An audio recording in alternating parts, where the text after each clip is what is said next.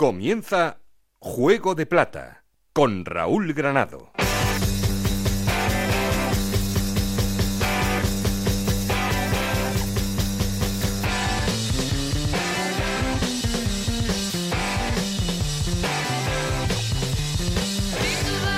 ¿Qué tal? Muy buenas, bienvenidos a Juego de Plata, el podcast de Onda Cero en el que os contamos todo lo que pasa en Segunda División.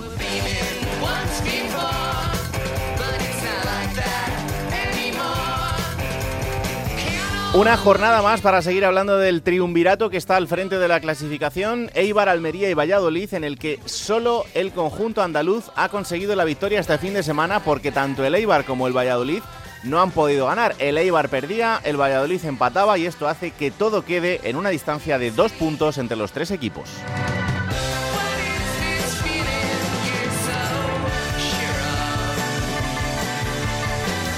Con Tenerife, Girona y Oviedo completando esos puestos de playoff de ascenso hasta la primera división. Tres equipos en los que dos han ganado y uno ha perdido el Girona. Por fin ha perdido otra vez el conjunto de Mitchell porque llevaba muchos partidos de manera consecutiva ganando y este fin de semana caía frente al Zaragoza, eso sí, aguanta en la quinta posición.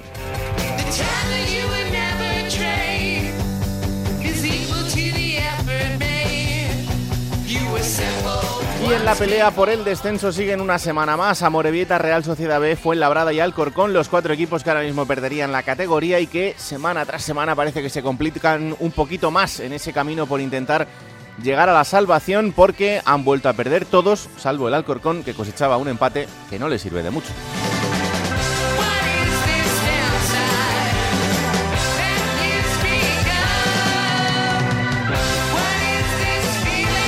De esto y mucho más hablaremos en el programa de hoy. Ya sabemos que, ya sabéis que queremos seguir en contacto con vosotros y para eso tenemos un perfil de Twitter que es arroba juego de plata y un correo electrónico juego de plata arroba. Aquí conmigo está el auténtico cerebro de este programa, Alberto Fernández, con Ana Este Rodríguez en la producción. No estoy solo porque... Esto es Juego de Plata, el podcast de Onda Cero en el que te contamos todo lo que pasa en Segunda División.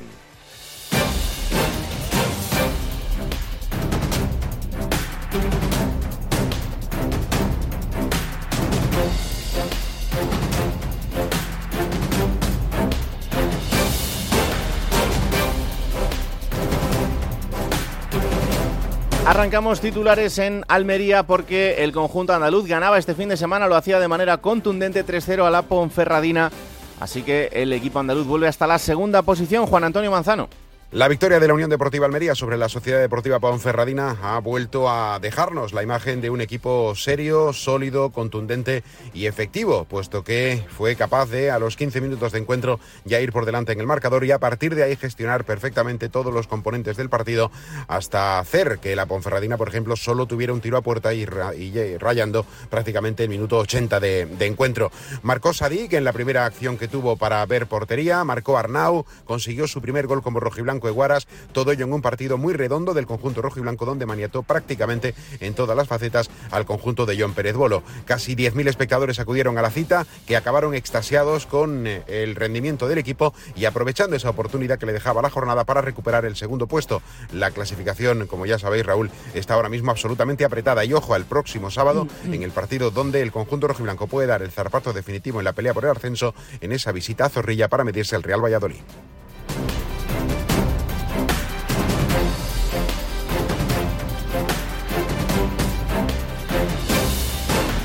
Otro que sigue a ritmo de victoria es el Real Oviedo. Ha vuelto a ganar este fin de semana tres victorias consecutivas y la de esta semana contra el Club Deportivo Leganés. Chisco García. Pues el Oviedo llega al tramo más decisivo de la temporada en su mejor momento, después de enlazar tres victorias consecutivas, dos jornadas en puestos de playoff y sobre todo haciéndose muy fuerte en casa, donde ha ganado sus últimos partidos, unos con más sufrimiento que otros, como en el último caso frente al Leganés. Eso sí, todo queda aparcado durante esta semana porque el sábado a las ocho y media le toca visitar el Estadio del Molinón para enfrentarse al Sporting, jugar el Gran Derby asturiano y ahí valen de poco las trayectorias, las dinámicas, las clasificaciones y evidentemente el Oviedo sí que quiere ganar el derby por su afición, quiere ganar el derby para seguir aupado arriba y sobre todo por demostrar la hegemonía dentro del fútbol asturiano. Ciganda va a tener algún que otro problema porque va a perder a David Costa, su baluarte en la zaga por tarjetas y también a Johnny Montiel que vio la quinta frente a Leganés. En cualquier caso, está bien el Oviedo y dispuesto a dar guerra hasta el final para meterse en el playoff.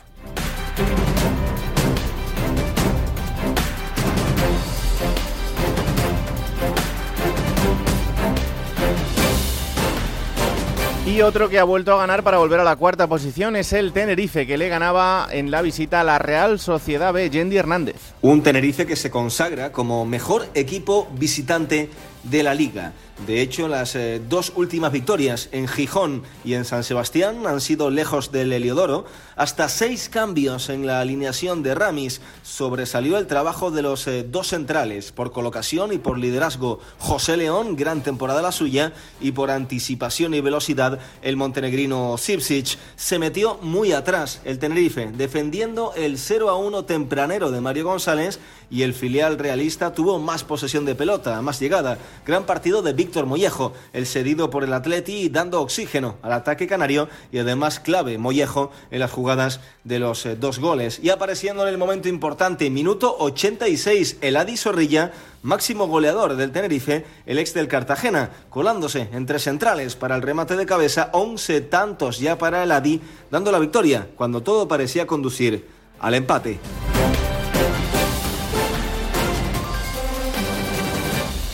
Y acabamos viaje en Miranda de Ebro porque el conjunto de Joseba Echeverría ha vuelto a ganar y además así deja ya la permanencia de una manera no matemática pero sí virtual bastante encarrilada. Roberto Vascoy. El padre le llaman a Joseba Echeverría, que desde su llegada ha revolucionado el Mirandés eh, con eh, siete victorias, un empate y tan solo dos derrotas en los diez encuentros que lleva dirigiendo al conjunto castellano-leonés. Además, una victoria muy especial la de este fin de semana, ese derby frente al Burgos por 3 eh, a 1, que le permite al equipo, ¿por qué no?, soñar con por lo menos pelear por estar en el playoff. Ahora mismo esas posiciones quedan a ocho puntos. Parece muy complicado que el equipo pueda llegar a alcanzar la sexta plaza, pero por lo menos la ilusión está en Andúbal. Lo primero, se quiere rubricar la permanencia lo más eh, pronto posible y por eso va a haber un desplazamiento este fin de semana al partido frente a la Morevieta y a partir de ahí ¿por qué no soñar? Algo que era absolutamente impensable hace dos meses. El milagro se llama Joseba Echeverría.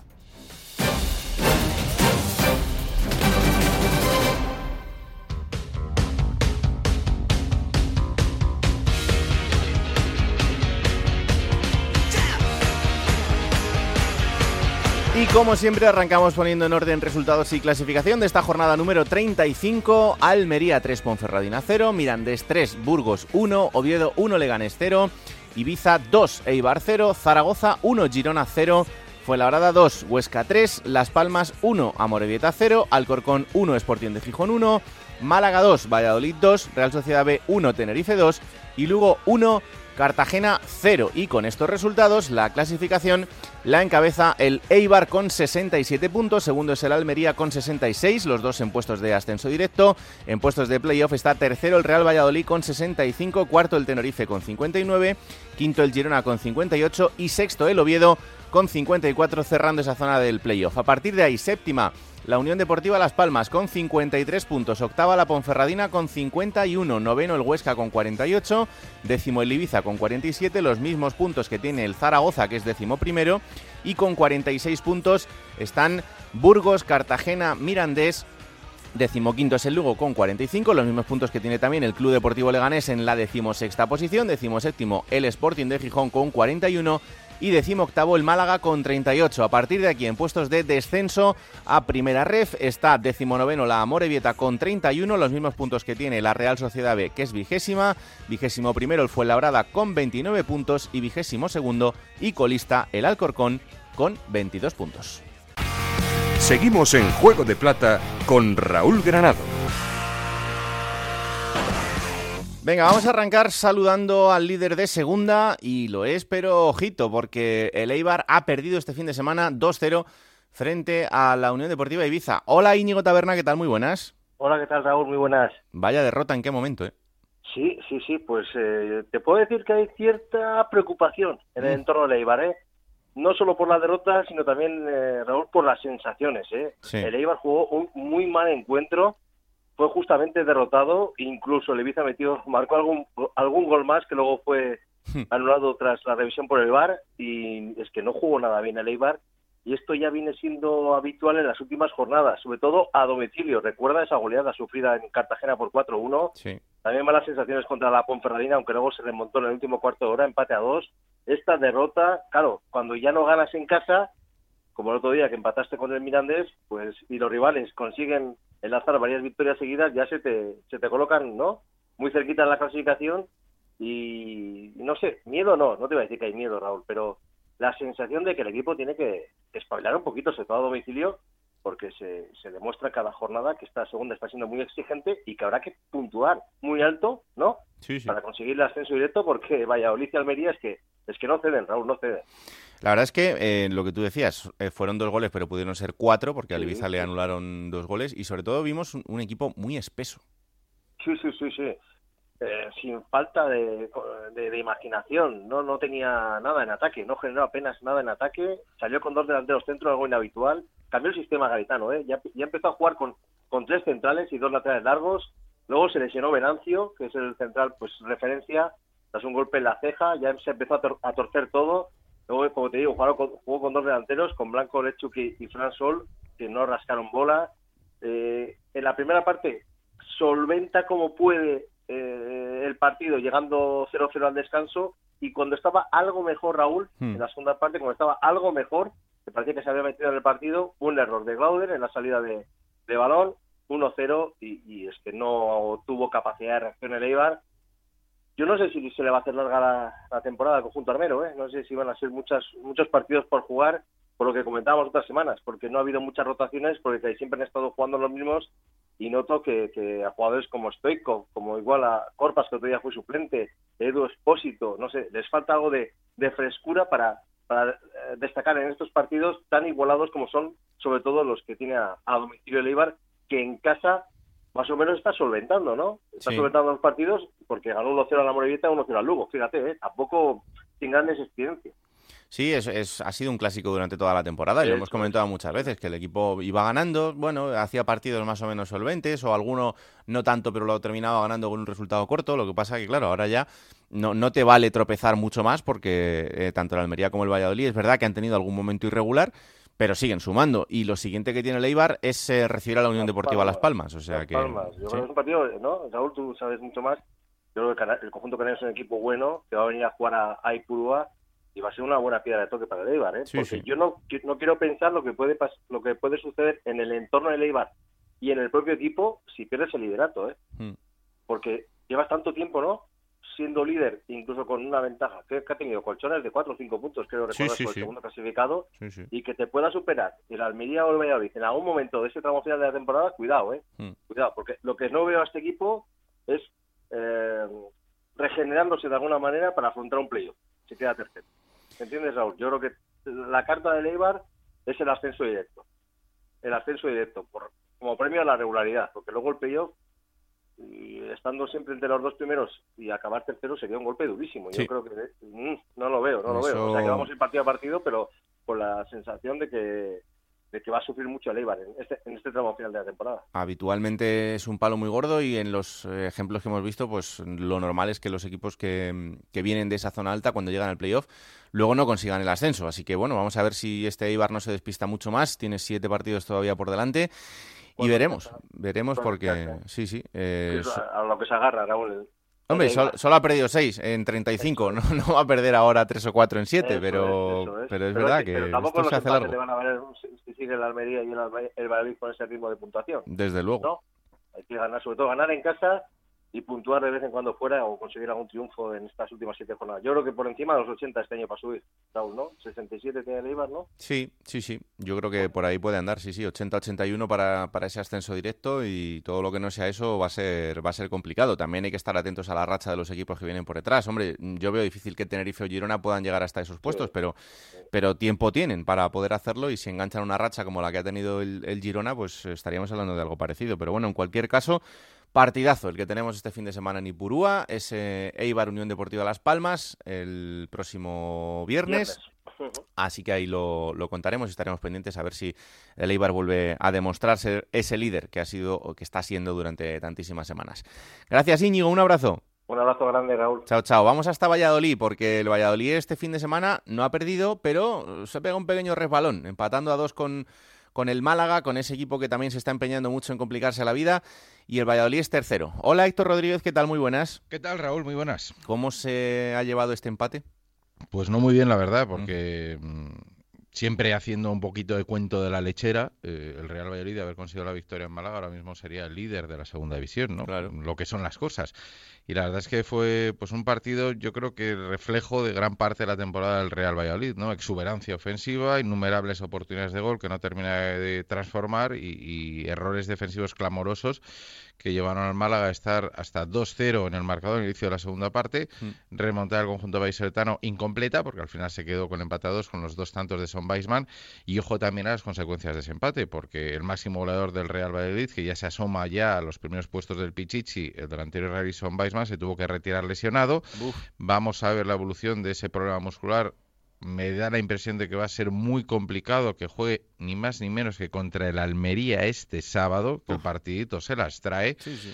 Recordemos que ya tiene baja hasta final de temporada de Oscar Plan, otro hombre fundamental, que el Yamik acaba de salir, si es que ha salido de una lesión muscular también con su selección nacional y está acusando mucho a las bajas en el centro de la defensa el conjunto vallisoletano. Javi Sánchez no pudo jugar tampoco en la Rosaleda por un problema muscular, es decir, se empiezan a acumular muchos problemas musculares en el entorno del Real Valladolid que están teniendo sus consecuencias y que ante el trascendental partido importantísimo, fundamental, finalísima, llámalo como quieras, de este sábado contra Almería, pues la verdad es que quien más, quien menos, entre los aficionados del Real Valladolid están cruzando los dedos.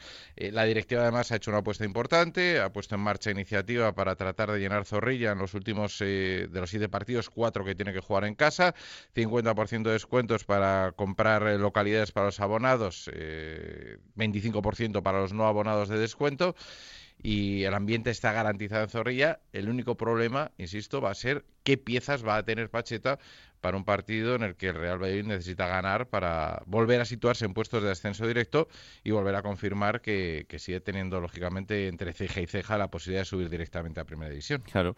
Eh, lo que pasa que, a ver, esto es fácil verlo una vez que ha terminado el partido, ¿no? Pero a veces te da esa sensación que dice, joder, y si hubieran hecho lo que, lo que hace Weisman en, en cuatro minutos un poquito antes, igual no, no se ven en estas y ganan el partido. Es que, Es que, es que además, si te pones a ver los remates que tuvieron, eh, que es verdad que el portero del Málaga hizo un partidazo, eh, eso es indiscutible, pero muchos de los remates también fueron al muñeco. Y, y el remate que, que metió Weisman de, completamente solo de cabeza, eh, tuvo dos Sergio León, tuvo otra anteriormente también eh, Joaquín, eh, tuvo. Anuar también tuvo otra oportunidad, es decir, eh, hubo manos a manos con el portero clamorosos que, no llegaron a rematar.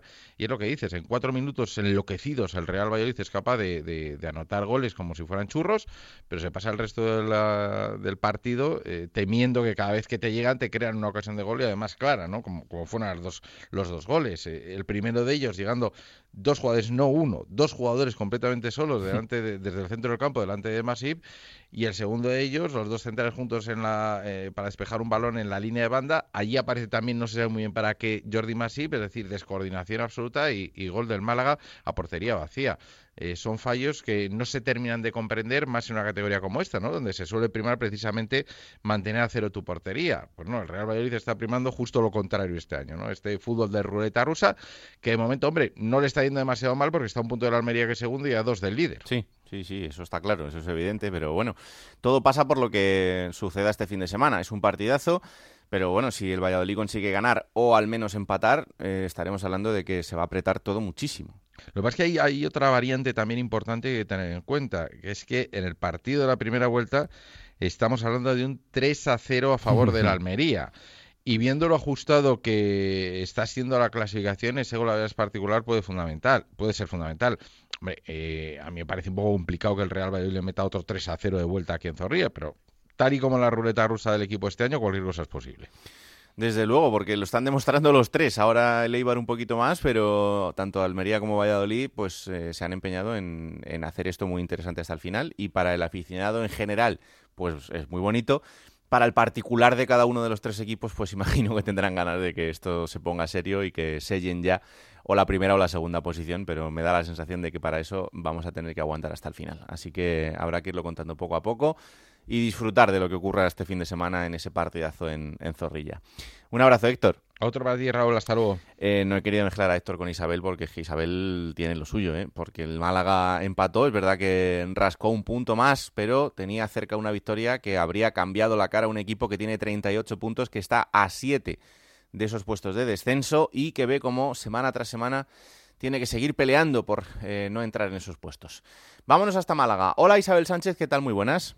Hola, ¿qué tal? Muy buenas, ¿cómo estamos? No te he querido mezclar con Héctor Rodríguez, que le acabo de colgar el teléfono, porque, hombre, me parecía feo. Porque ese empate, ay, es que, es que eran tres puntos.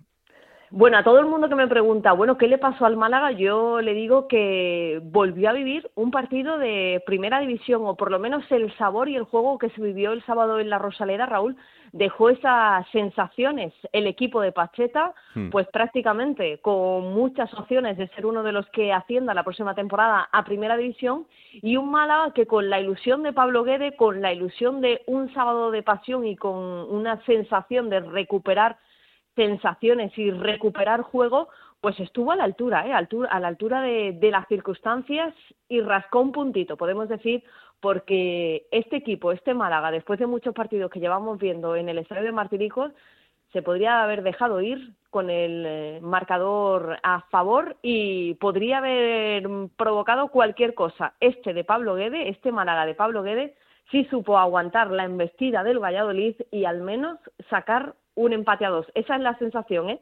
Vamos a ser positivos. Este es el tercer cambio de entrenador que vivimos en Málaga y vamos a vivir lo que resta de temporada con ilusión, con ganas y con sensaciones de que se puede sacar este equipo adelante. Hombre, desde luego es, es lo que toca y es lo que queda ¿no? en, este, en este camino. Un camino que, como decíamos la semana pasada, no es fácil porque si ves el calendario te dan ganas de salir corriendo. Pero bueno, estamos viendo que, que, hay equipos que, a pesar de estar en la zona alta de la clasificación, siguen fallando. El ejemplo es el Eibar este fin de semana. Eibar que el Málaga tendrá que, que recibir en dos jornadas. O sea que bueno, eh, yo creo que aquí más que nunca, y luego lo hablaré con el protagonista que, tenemos hoy en el programa, que es eh, José Ramón Sandoval, yo creo que eh, los equipos más que nunca deben mirar el, jornada a jornada. Desde luego que sí, el Málaga, la sensación que, ha dado contra el Valladolid es muy buena, la sensación de, de decir que este equipo está de nuevo vivo, jugadores que demostraron una intensidad a lo largo de los 90 minutos de juego. Es cierto que el equipo sigue sin ganar en casa desde el pasado mes de noviembre, pero al menos se está recuperando sensaciones, como te decía anteriormente, y sobre todo después de escuchar a Pablo Guede, el nuevo entrenador, diciendo que ese es el listón que ha marcado. Ha entrado en el vestuario, ha dicho que la intensidad no, no hay duda, no hay que ponerla en duda, hay que demostrarla a lo largo de los 90 minutos. Esta es la, la línea que he marcado, decía él literalmente en la rueda de prensa posterior al partido, y desde ahí a más. Así que es verdad que el calendario que tiene el Málaga es muy complicado, luego le toca recibir a Leibar, primero tiene una visita a Leganés, pero si sigue demostrando el modelo de juego que hizo contra el Valladolid, esa intensidad, estoy segura de que opciones por lo menos hay de sacar esto adelante. Siete por encima del descenso, algo positivo, este puntito creo que va a ser importante y pensaremos al final de temporada que ha servido para algo. Punto de inflexión, sin duda, para el Málaga, o por lo menos son las sensaciones que, hay por aquí. Pues poco a poco, que es eh, lo que hay que hacer y sobre todo con ese esperado cambio de tendencia a ver si es posible que llegue y el Málaga deje de complicarse la vida en este tramo final de la temporada. Gracias Isa, un abrazo.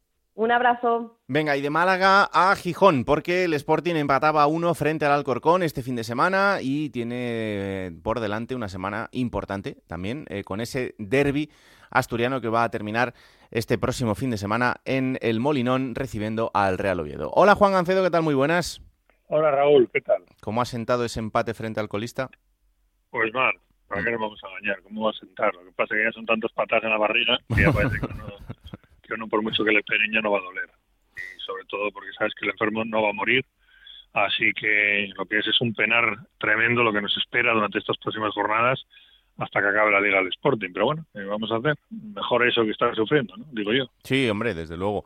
Lo que pasa es que, joder, te, da cosa que el Alcorcón marque tan pronto y el Sporting tenga todo el partido por delante para empatar el partido y tenga que hacerlo en la última media hora y que no le dé tiempo para, para algo más, ¿no? Con un equipo pues que tiene la situación que tiene, que es el, que es el colista.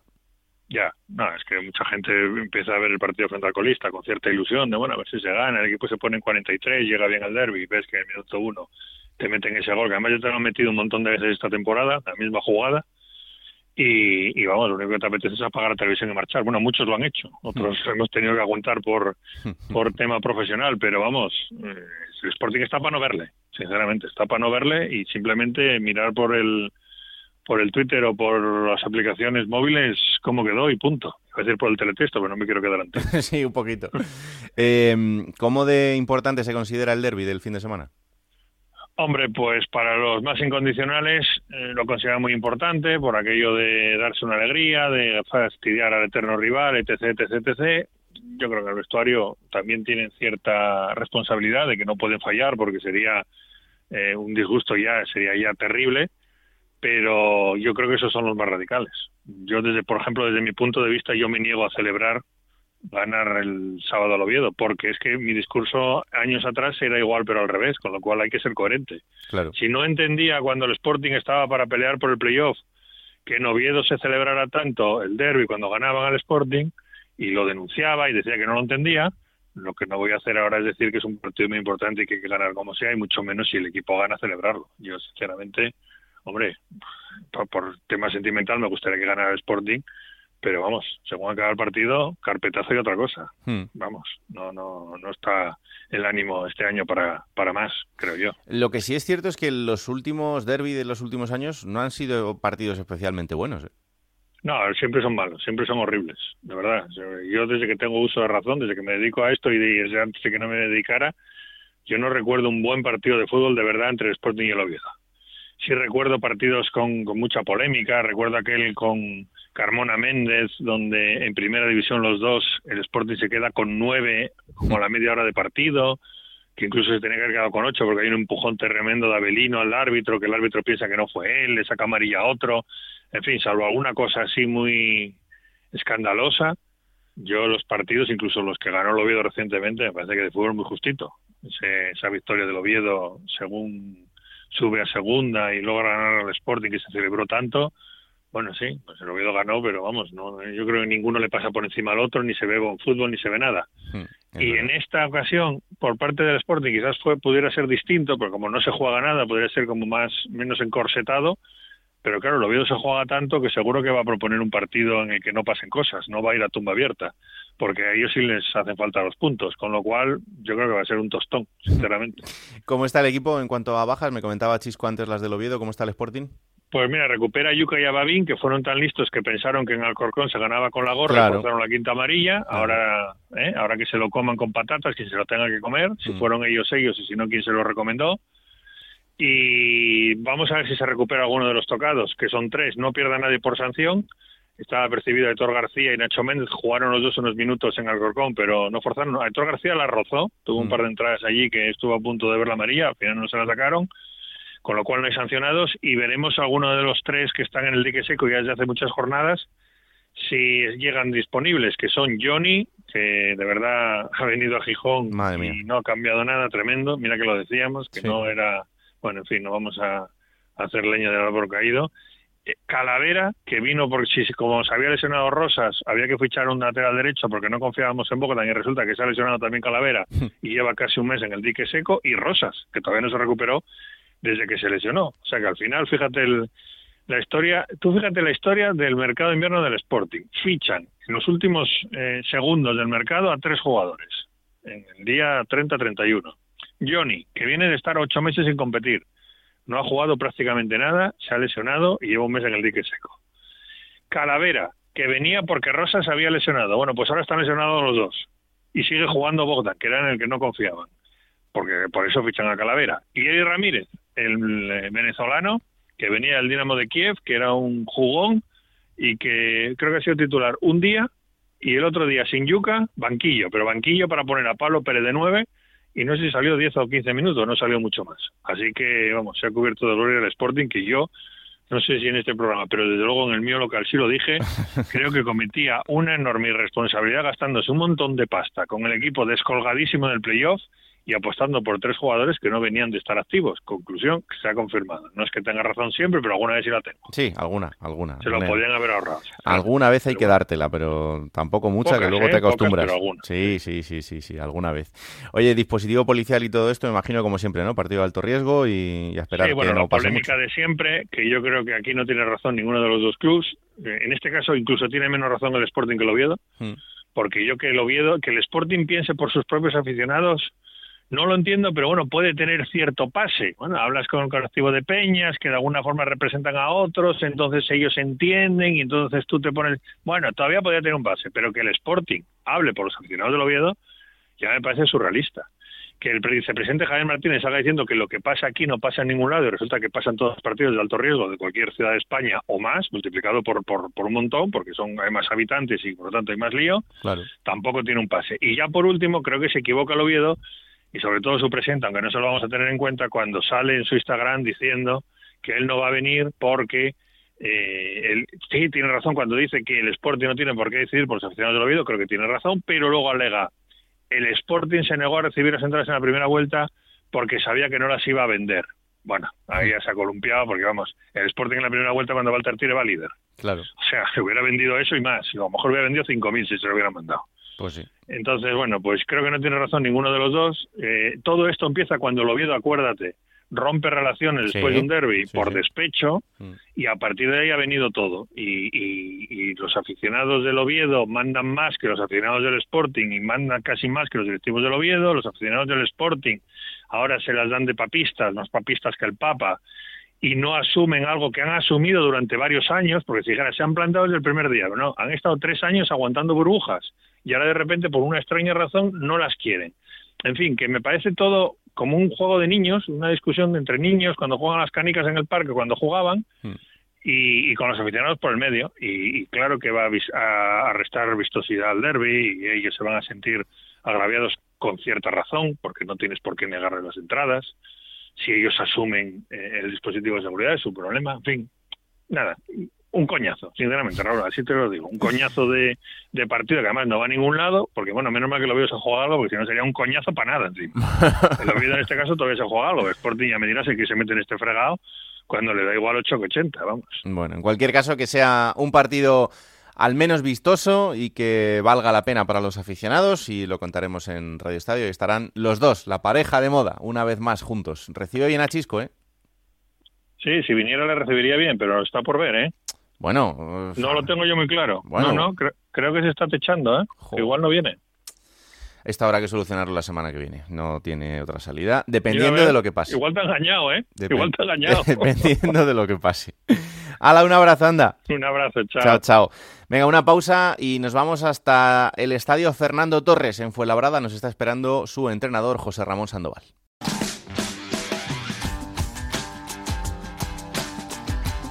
Juego de Plata. El programa que puedes escuchar a cualquier hora del día.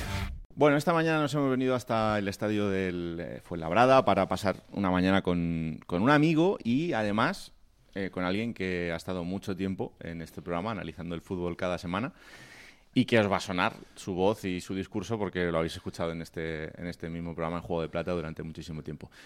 Hola, ¿qué tal, mister José Ramón Sandoval? ¿Cómo estás? Hola, ¿qué pasa, Raúl? Buenos días.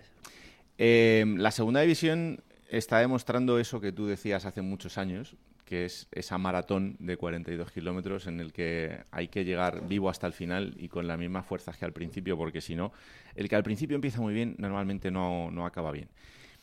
Pero eh, el que al final llega un poco justo también necesita ese plus de fuerza. ¿Cómo estás? Sí, bueno, yo estoy realmente con la mirada hacia adelante y todavía no mira al suelo. Y sabes que las maratones, cuando miras al suelo, malo. No miras al suelo por una simple razón, ¿no? Eh, me incorporé en un kilómetro que era jorobado, pero creo que estos 12 kilómetros que teníamos sabíamos de la dificultad que íbamos a tener porque no la habíamos preparado bien la maratón.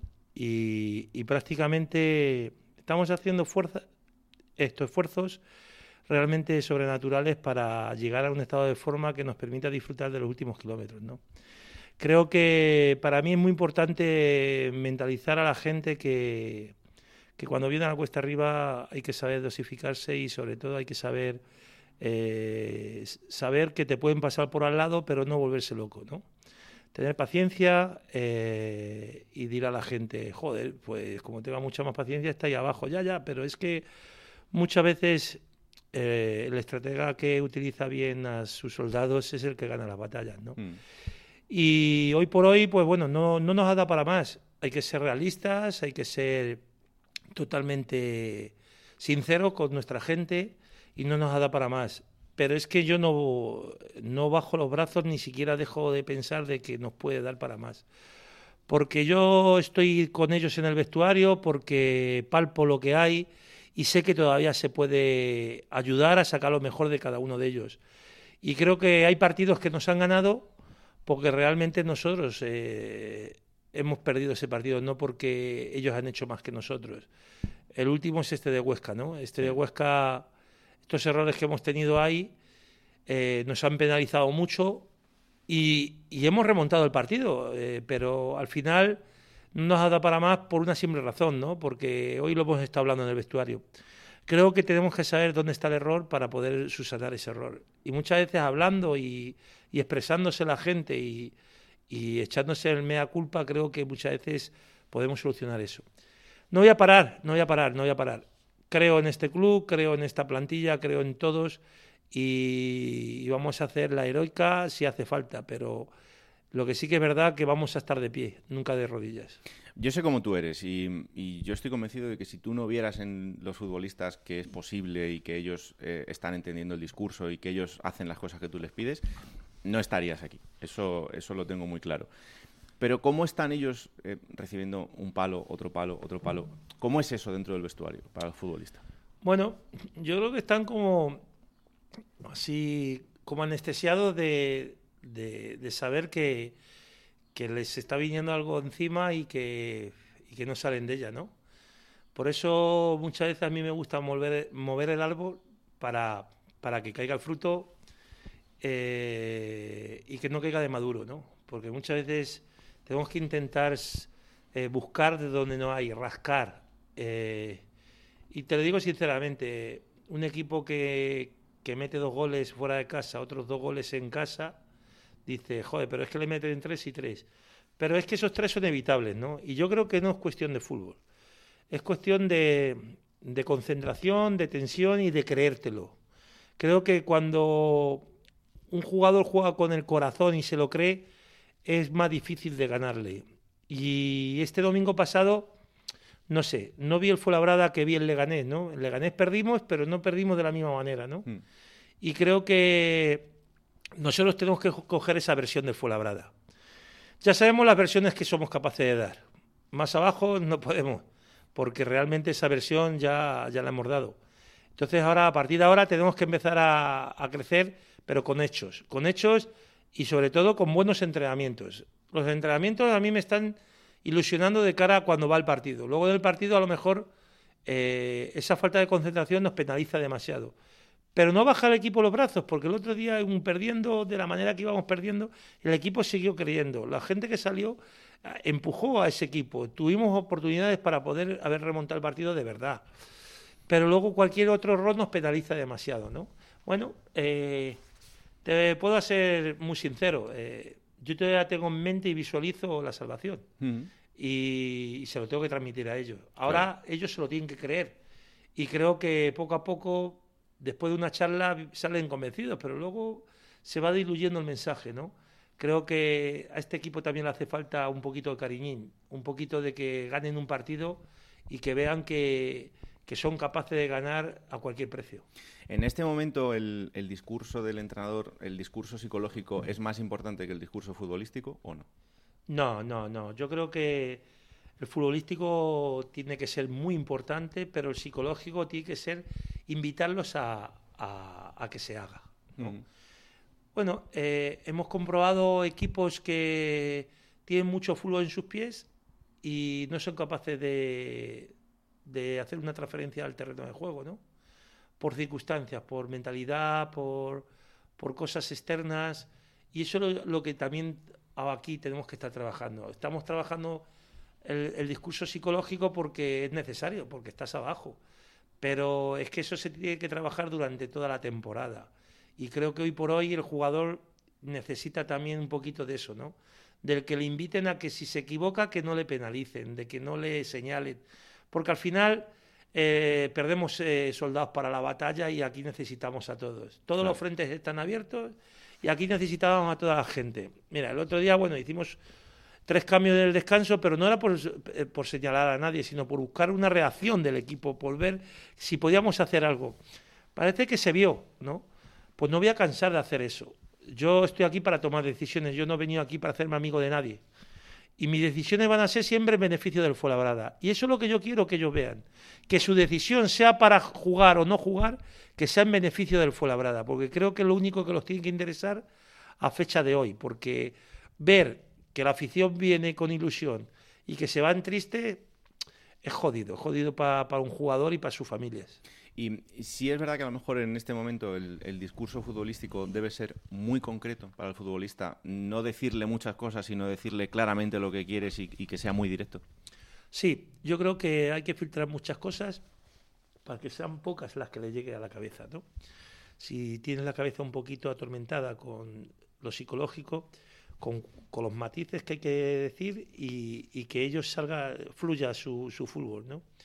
Lo que sí que hay que darle pautas concretas, ¿no? Y creo que lo estamos consiguiendo.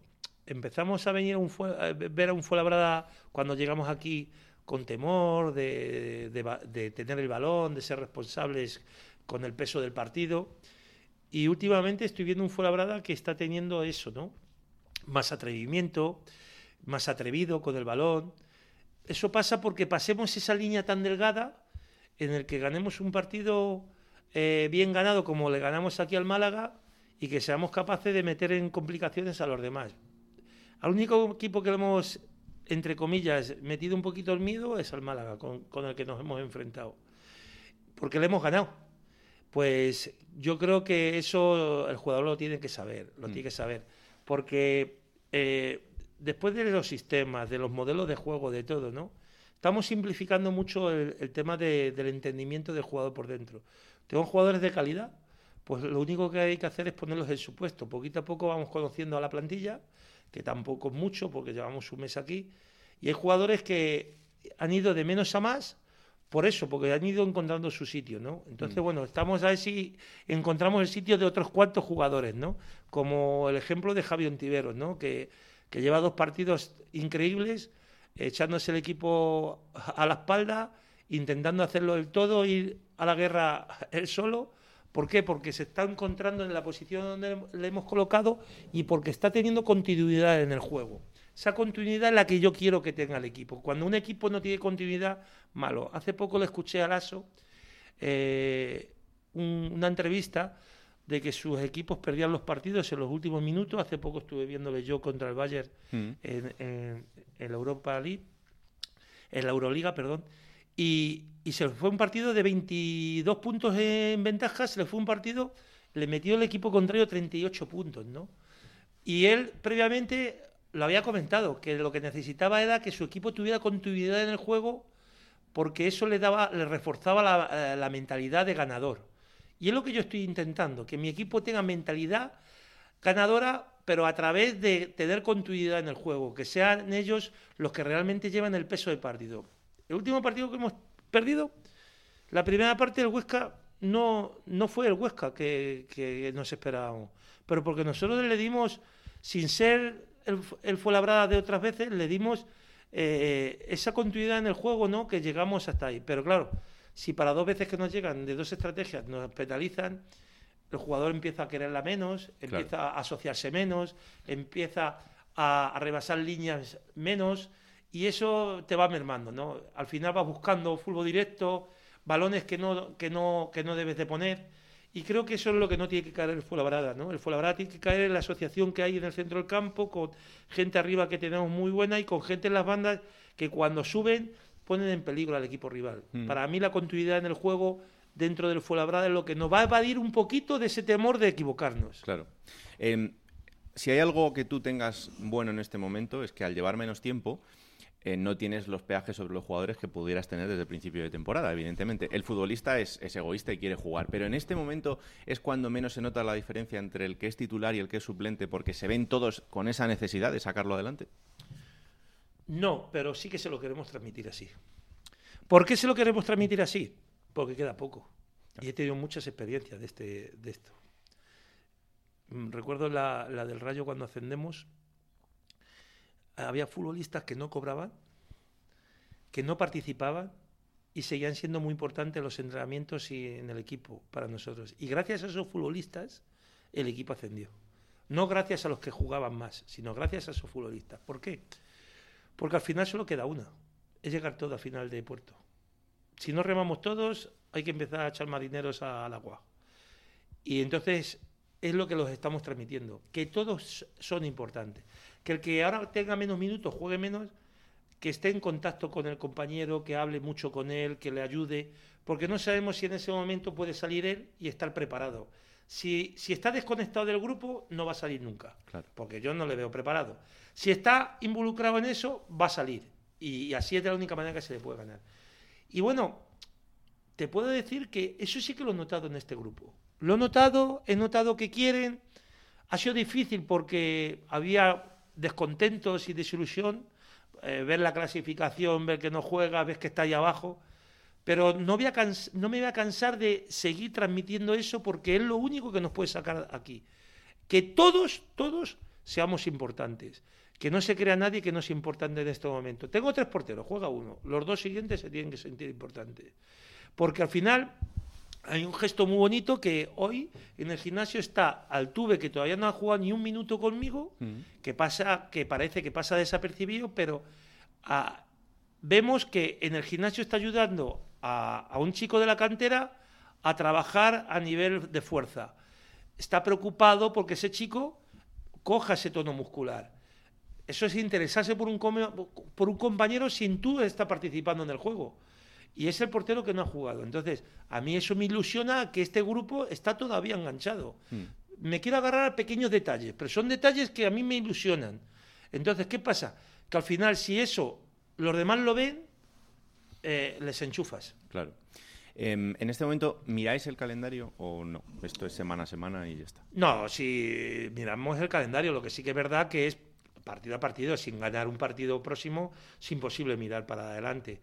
Nosotros hemos hecho tres bloques de cuatro partidos. En el primer bloque hemos salido no perdedores porque habíamos restado dos puntos al Málaga de 11, nos habíamos quedado ocho, pero sí no todo lo que nosotros quisiéramos. ¿Por qué? Porque habíamos perdido tres partidos. Eh, con uno más que hubiésemos ganado hubiésemos estado en la pelea. Que no habría sido eh, raro porque el Fuenlabrada ha podido ganar dos de esos cuatro partidos. Yo creo que bastante. Así es.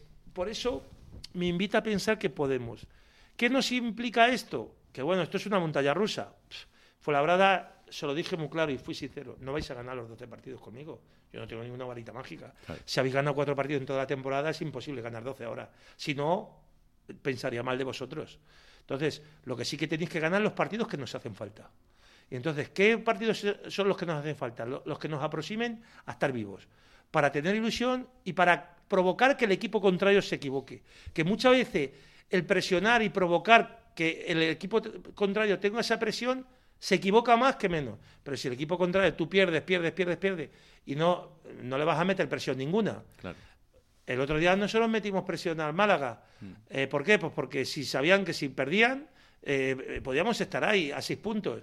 Bueno, pues no hemos llegado. No hemos llegado y tenemos el siguiente, el siguiente bloque. El siguiente bloque es un bloque difícil porque juegas con dos equipos de los que están arriba, pero también es un bloque que, que juegas con uno de los que está abajo y no es que te permita pensar que le vas a ganar, no, que es un, eh, es un enfrentamiento directo. Que si sales de ahí ganador, te va a multiplicar en vez de sumar. Entonces, bueno, eh, vamos ahora a Tenerife, todo el mundo nos da por muerto, por perdido, y bueno, muchas veces a mí me, encanta, me pone muy, muy, contento que sea así, porque es cuando más, más sale ese ave fénix de, de, de dentro y sale de las cenizas y resurge porque es cuando está más herido, ¿no? Mm. Entonces, bueno, vamos a pensar que esto sea así y si, si ganamos en Tenerife, eh, no haber ganado al Huesca, pues a lo mejor no lo vemos tan mal, ¿no? A lo mejor nos ha venido bien para ganar lo siguiente, ¿no? los beneficios colaterales que puedes tener de una, de una derrota tienen que tienes que mirarlo cuando pase un tiempo, ¿no? Claro. Que es cuando realmente te das cuenta si el jugador se le ha dado importancia a esa derrota. Porque eh, hay algo que tú decías ahora y es que nos dan por muertos en un partido eh, con un rival que, bueno, parece ser que está a otra historia y por eso puede ser un partido fácil, pero la competición se empeña en enseñarnos que no es así. Este fin de semana lo hemos visto, por ejemplo, con el Ibiza ganándole a Leibar claramente. Es que es un error pensar que aquí se va a ganar fácil un partido. Y más en esta segunda división. Segunda división puede ganar cualquiera a cualquier rival. Primera división hay unos estatus que tienes que hacer números muy buenos y el otro números malos y pensar que han tenido un mal día y le puedes ganar. Mm. Pero en tercera división está todo muy igualado. Y cuando estás todo muy igualado solo depende de eso, de lo que hemos dicho antes, de que se hagas con tensión, con concentración, para que puedas ganar. Nosotros lo demostramos hace ya un año y medio cuando lo del COVID y ahora creo que lo podemos volver a, a demostrar, podemos dar otra lección de verdad, pero eso tenemos que querer. Yo creo que el jugador tiene que pensar que es capaz de hacerlo y hasta el último día que nos digan que ya matemáticamente no puede ser, nos tenemos que dejar la vida para intentarlo. Y cuando lo intentas, seguro que sacas un beneficio. Porque si no lo consigues, seguro que has aprendido una lección y como los he dicho a los chicos, eh, hemos hecho un máster de, todo esto. Pero bueno, eh, la cuestión es de que realmente suceda. Todos estamos deseando de que eso suceda. Tú no te puedes imaginar las veces que yo sueño con que esa responsabilidad que yo me he metido a mí mismo se vea reflejada en, números de cara a, los jugadores, porque sé que haría muy bien a mucha gente. ¿Qué te dicen en casa? En casa me conocen y, tengo que ser sincero, ¿no? Eh, cuando lo cogí me dijeron, eh, papá, está muy difícil, pero nosotros creemos mucho en ti y, lo hemos visto y creemos que lo vas a sacar para adelante. Entre medias, eh, me paré un día comiendo con la familia en casa y dije, eh, eh, eh, eh, eh no me gustan estas caras, voy a salvar al Fuenlabrada. Y entonces me miraron y me dijeron, esa es la actitud que queríamos verte, que te veíamos un poquito ahí en duda. Digo, no, no, no. no. Y ayer, cuando llegué a casa, me tocó convencerlas, porque habían tirado la toalla las cuatro mujeres mías habían tirado las toallas. Me dijeron, jo, papá, esto ya no puede ser y tal. Pero duraron cinco minutos, ¿eh? A los cinco minutos otra vez se volvieron a enchufar. Porque vieron que, que me conocen, que a mí es muy difícil decirme que no. Entonces, eh, otra vez se engancharon y se pusieron la camiseta del Fuenlabrada allí en casa y, y cantaron, vamos fuera. Entonces, bueno, a mí me ilusiona que mi gente crea en mí, ¿no? Pero sobre todo que crea en que, en que tenemos ilusión. Hmm. Es lo último que perdería yo. ¿no? Ahora yo se lo tengo que transmitir a los jugadores y los jugadores yo creo que se tienen que apartar de toda la negatividad que tengan alrededor suyo. ¿no? O que hagan lo mismo que yo, convencer a, esa negatividad de que es así. Y eso solo se demuestra en el campo. Tú conoces este club perfectamente, es tu segunda etapa aquí. Em, se está demostrando que este equipo tiene un margen de crecimiento todavía muy grande y muy ilusionante, sobre todo para, para la gente de, de, este pueblo y por todo lo que significa tener un equipo en, la élite, ¿no? Eso también es un plus de responsabilidad para ti, el decir, joder, es que esto tiene que salir adelante. Así es, ¿no? Yo cuando llego a un club como el Fuenlabrada y me encomiendan esta, este tramo de final de temporada, lo primero que hago es cargarme esa palabra que pone responsabilidad y decir, ahora soy el responsable de esto. No vale tirar balones fuera y me pongo a primero al frente. Cuando se pierde lo digo y cuando se gana me aparto un poquito porque pienso que hay mucha gente que lleva trabajando durante todo el año para que esto se consiga y están haciendo mucho esfuerzo, ¿no? Pero yo mandaría desde aquí un llamamiento a esta ciudad, ¿no? Esta mm. ciudad la conozco como mi palma de mi mano. Mm, yo me he criado en un pueblecito al lado de 5 kilómetros humanes y conozco esta ciudad y a su gente. Yo haría un llamamiento desde aquí. Eh, ¿Por qué? Porque el otro día la grada tiene que estar a reventar. Es una ciudad con muchos habitantes. Tienen que sentir el Fuenlabrada suyo, independientemente de las rencillas que hayan tenido o de las cosas que haya pasado. Pero yo creo que el próximo partido aquí en casa tienen que venir aquí como si se lo quisieran quitar. Porque como lo consigamos, va a haber mucha gente que se va a apuntar al carro. Y ese carro es suyo. Y es que es suyo, es de verdad, es su carro. Pero yo haría un llamamiento de que se tenían que acabar las entradas el miércoles antes de la competición. Eso lo he vivido en Córdoba y eso fue lo, el motor y el generador que tuvimos nosotros para salvar eso. Saber que cuando salíamos al entrenamiento ponían localidades agotadas. ¡Ostras! ¿Eso qué te implicaba? Es decir, que tenemos a la gente ahí, que esto hay. Y te voy a decir una cosa, y toda esa responsabilidad es nuestra, porque no los hemos dado nada, nada a cambio, porque ha sido un año de mierda, como dice, con perdón, como dice mi hija cuando se, quiere echar unas risas conmigo. Mm. Eh, pero que no miremos para atrás, que miremos para adelante lo que queda. Imaginémonos que dicen, es que él fue la verdad, si consigue este, este logro, esta ciudad se va a poner en el mapa. Y es que se pone en el mapa. lo primero lo tienen que provocar el ayuntamiento, lo segundo los vecinos, porque tenemos que defender una cosa nuestra. Y ojo que la responsabilidad y la culpabilidad de que esto está abajo es nuestra total, nuestra. Pero ellos tienen que, que sentir que esto es suyo, que lleva el nombre y el escudo es el Fuenlabrada y que tienen que venir y llenar el estadio, independientemente de los resultados que haya estado, poner el contador a cero y decir, ¡pa! Para adelante. Siete kilómetros que quedan, siete kilómetros que me están dando agua, toallas, que me están empujando, que me están echando aire y que lo vamos a conseguir. Esos siete kilómetros hay que pelearlos, hay que pelearlos. Yo que soy muy de Nadal, eh, me fijo mucho en él. Bola de partido, y le da lo mismo. Pelea su bola de partido. Aburre al rival de enfrente y luego gana el partido. Porque no se deja perder. Si bajara los brazos, así no puede ser. Yo creo que esta, esta gente tenemos que darle una victoria en Tenerife y el siguiente partido esto tiene que ser la leche. ¿Por qué? Porque la responsabilidad la vamos a tener nosotros multiplicada por tres, los que estamos en el verde. Y entonces ahí sí que no nos vamos a dejar de ir. Creo que entre todos no hay cosa más bonita que cuando se consigue una cosa todos juntos. Independientemente de lo que te he dicho, rencillas, de cosas que ocurran. Hay que venir aquí, hay que venir al campo. Por lo menos, pues mira, mirándolo bien, vamos a disfrutar estos partidos en segunda división. Y si luego conseguimos que, estemos más tiempo en segunda división. Pero es que es así, ¿eh? Es así. Dos últimas que te hago. Em, dos futbolistas que no sé cómo te los has encontrado, pero que para mí son, además de buenos jugadores con una experiencia brutal, que son eh, Pedro León y, Adrián.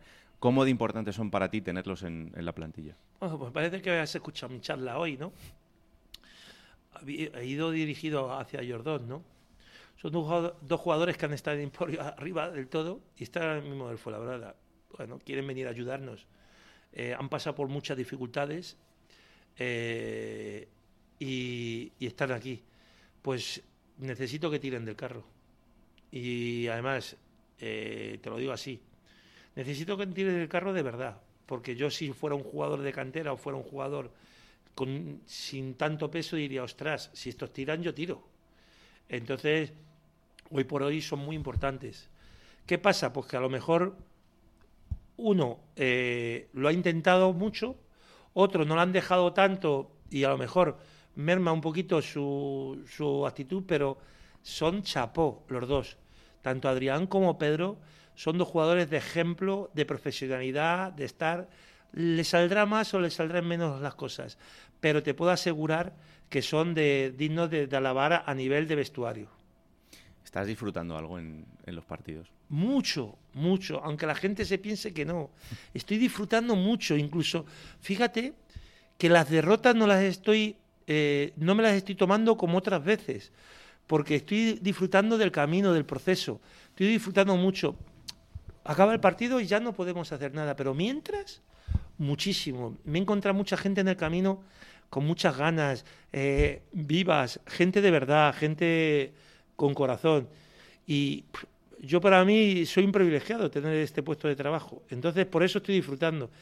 Yo llegar aquí y decir que eso es todo un marrón no, no lo entiendo, de verdad. Eh, es día tras día me levanto por la mañana, me miro al espejo, soy el más guapo, quiero, quiero seguir entrenando al Fuenlabrada toda mi vida. ¿Por qué? Pues porque es que al final no nos damos cuenta muchas veces de lo que tenemos.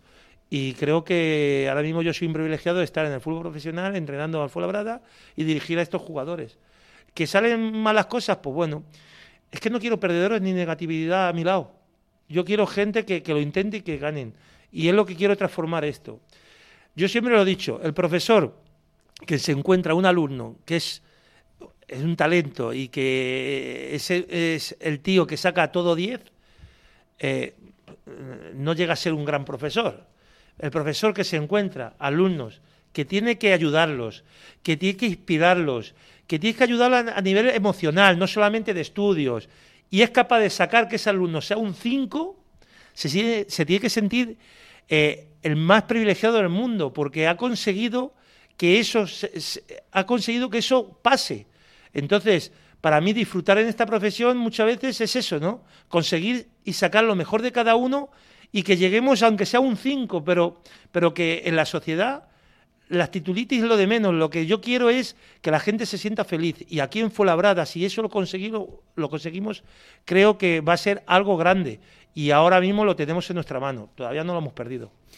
Mister, te agradezco esta casi media hora de charla. Eh, además, especialmente porque en los, en los momentos complicados, a veces lo fácil es no hablar o no, o no estar en los medios en esta que es tu casa y que lo sabes perfectamente que es tu programa.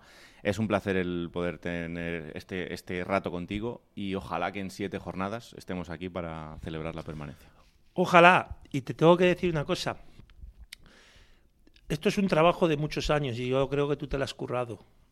Eh, para mí es un placer estar aquí a tu lado, pero no solamente porque estoy entrando en Onda Cero o estoy entrando con Raúl Granado, estoy entrando con una persona que en los momentos malos me ha respetado, en los momentos buenos ha estado a mi lado sin protagonismo y ahora creo que él sabe que es importante esto. Él sabe que era importante esta charla. Por eso, para mí, estar a tu lado es un privilegio. Mm, me encanta cómo estás creciendo poco a poco. Y para mí, sinceramente, no es por nada, pero dar esta charla en esta casa eh, es un placer total. Celebraremos la permanencia. Ojalá. Muchas gracias.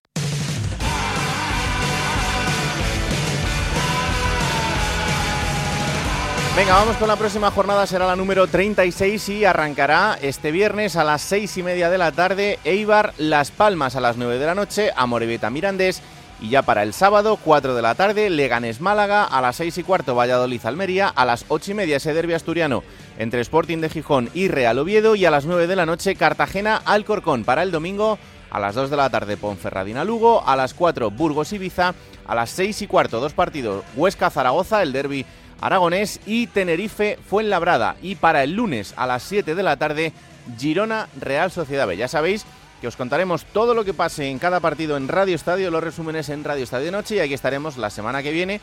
Espero que ya con Alberto Fernández a mi lado, porque el señorito está de vacaciones de Semana Santa, para analizar todo lo que haya ocurrido en una jornada más de Segunda División. Cada vez queda menos para el final y las cosas, como veis, están súper interesantes. Así que aquí os lo contaremos en Juego de Plata, el podcast en el que os contamos todo lo que pasa en Segunda División y que está disponible cada martes a partir de las 5 de la tarde en Onda 0.es para que os lo descarguéis, lo compartáis y le digáis a todo el mundo que existe este bendito programa que hacemos con tanto cariño. Que la radio os acompañe. Chao.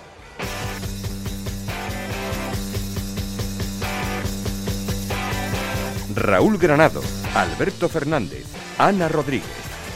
Juego de Plata.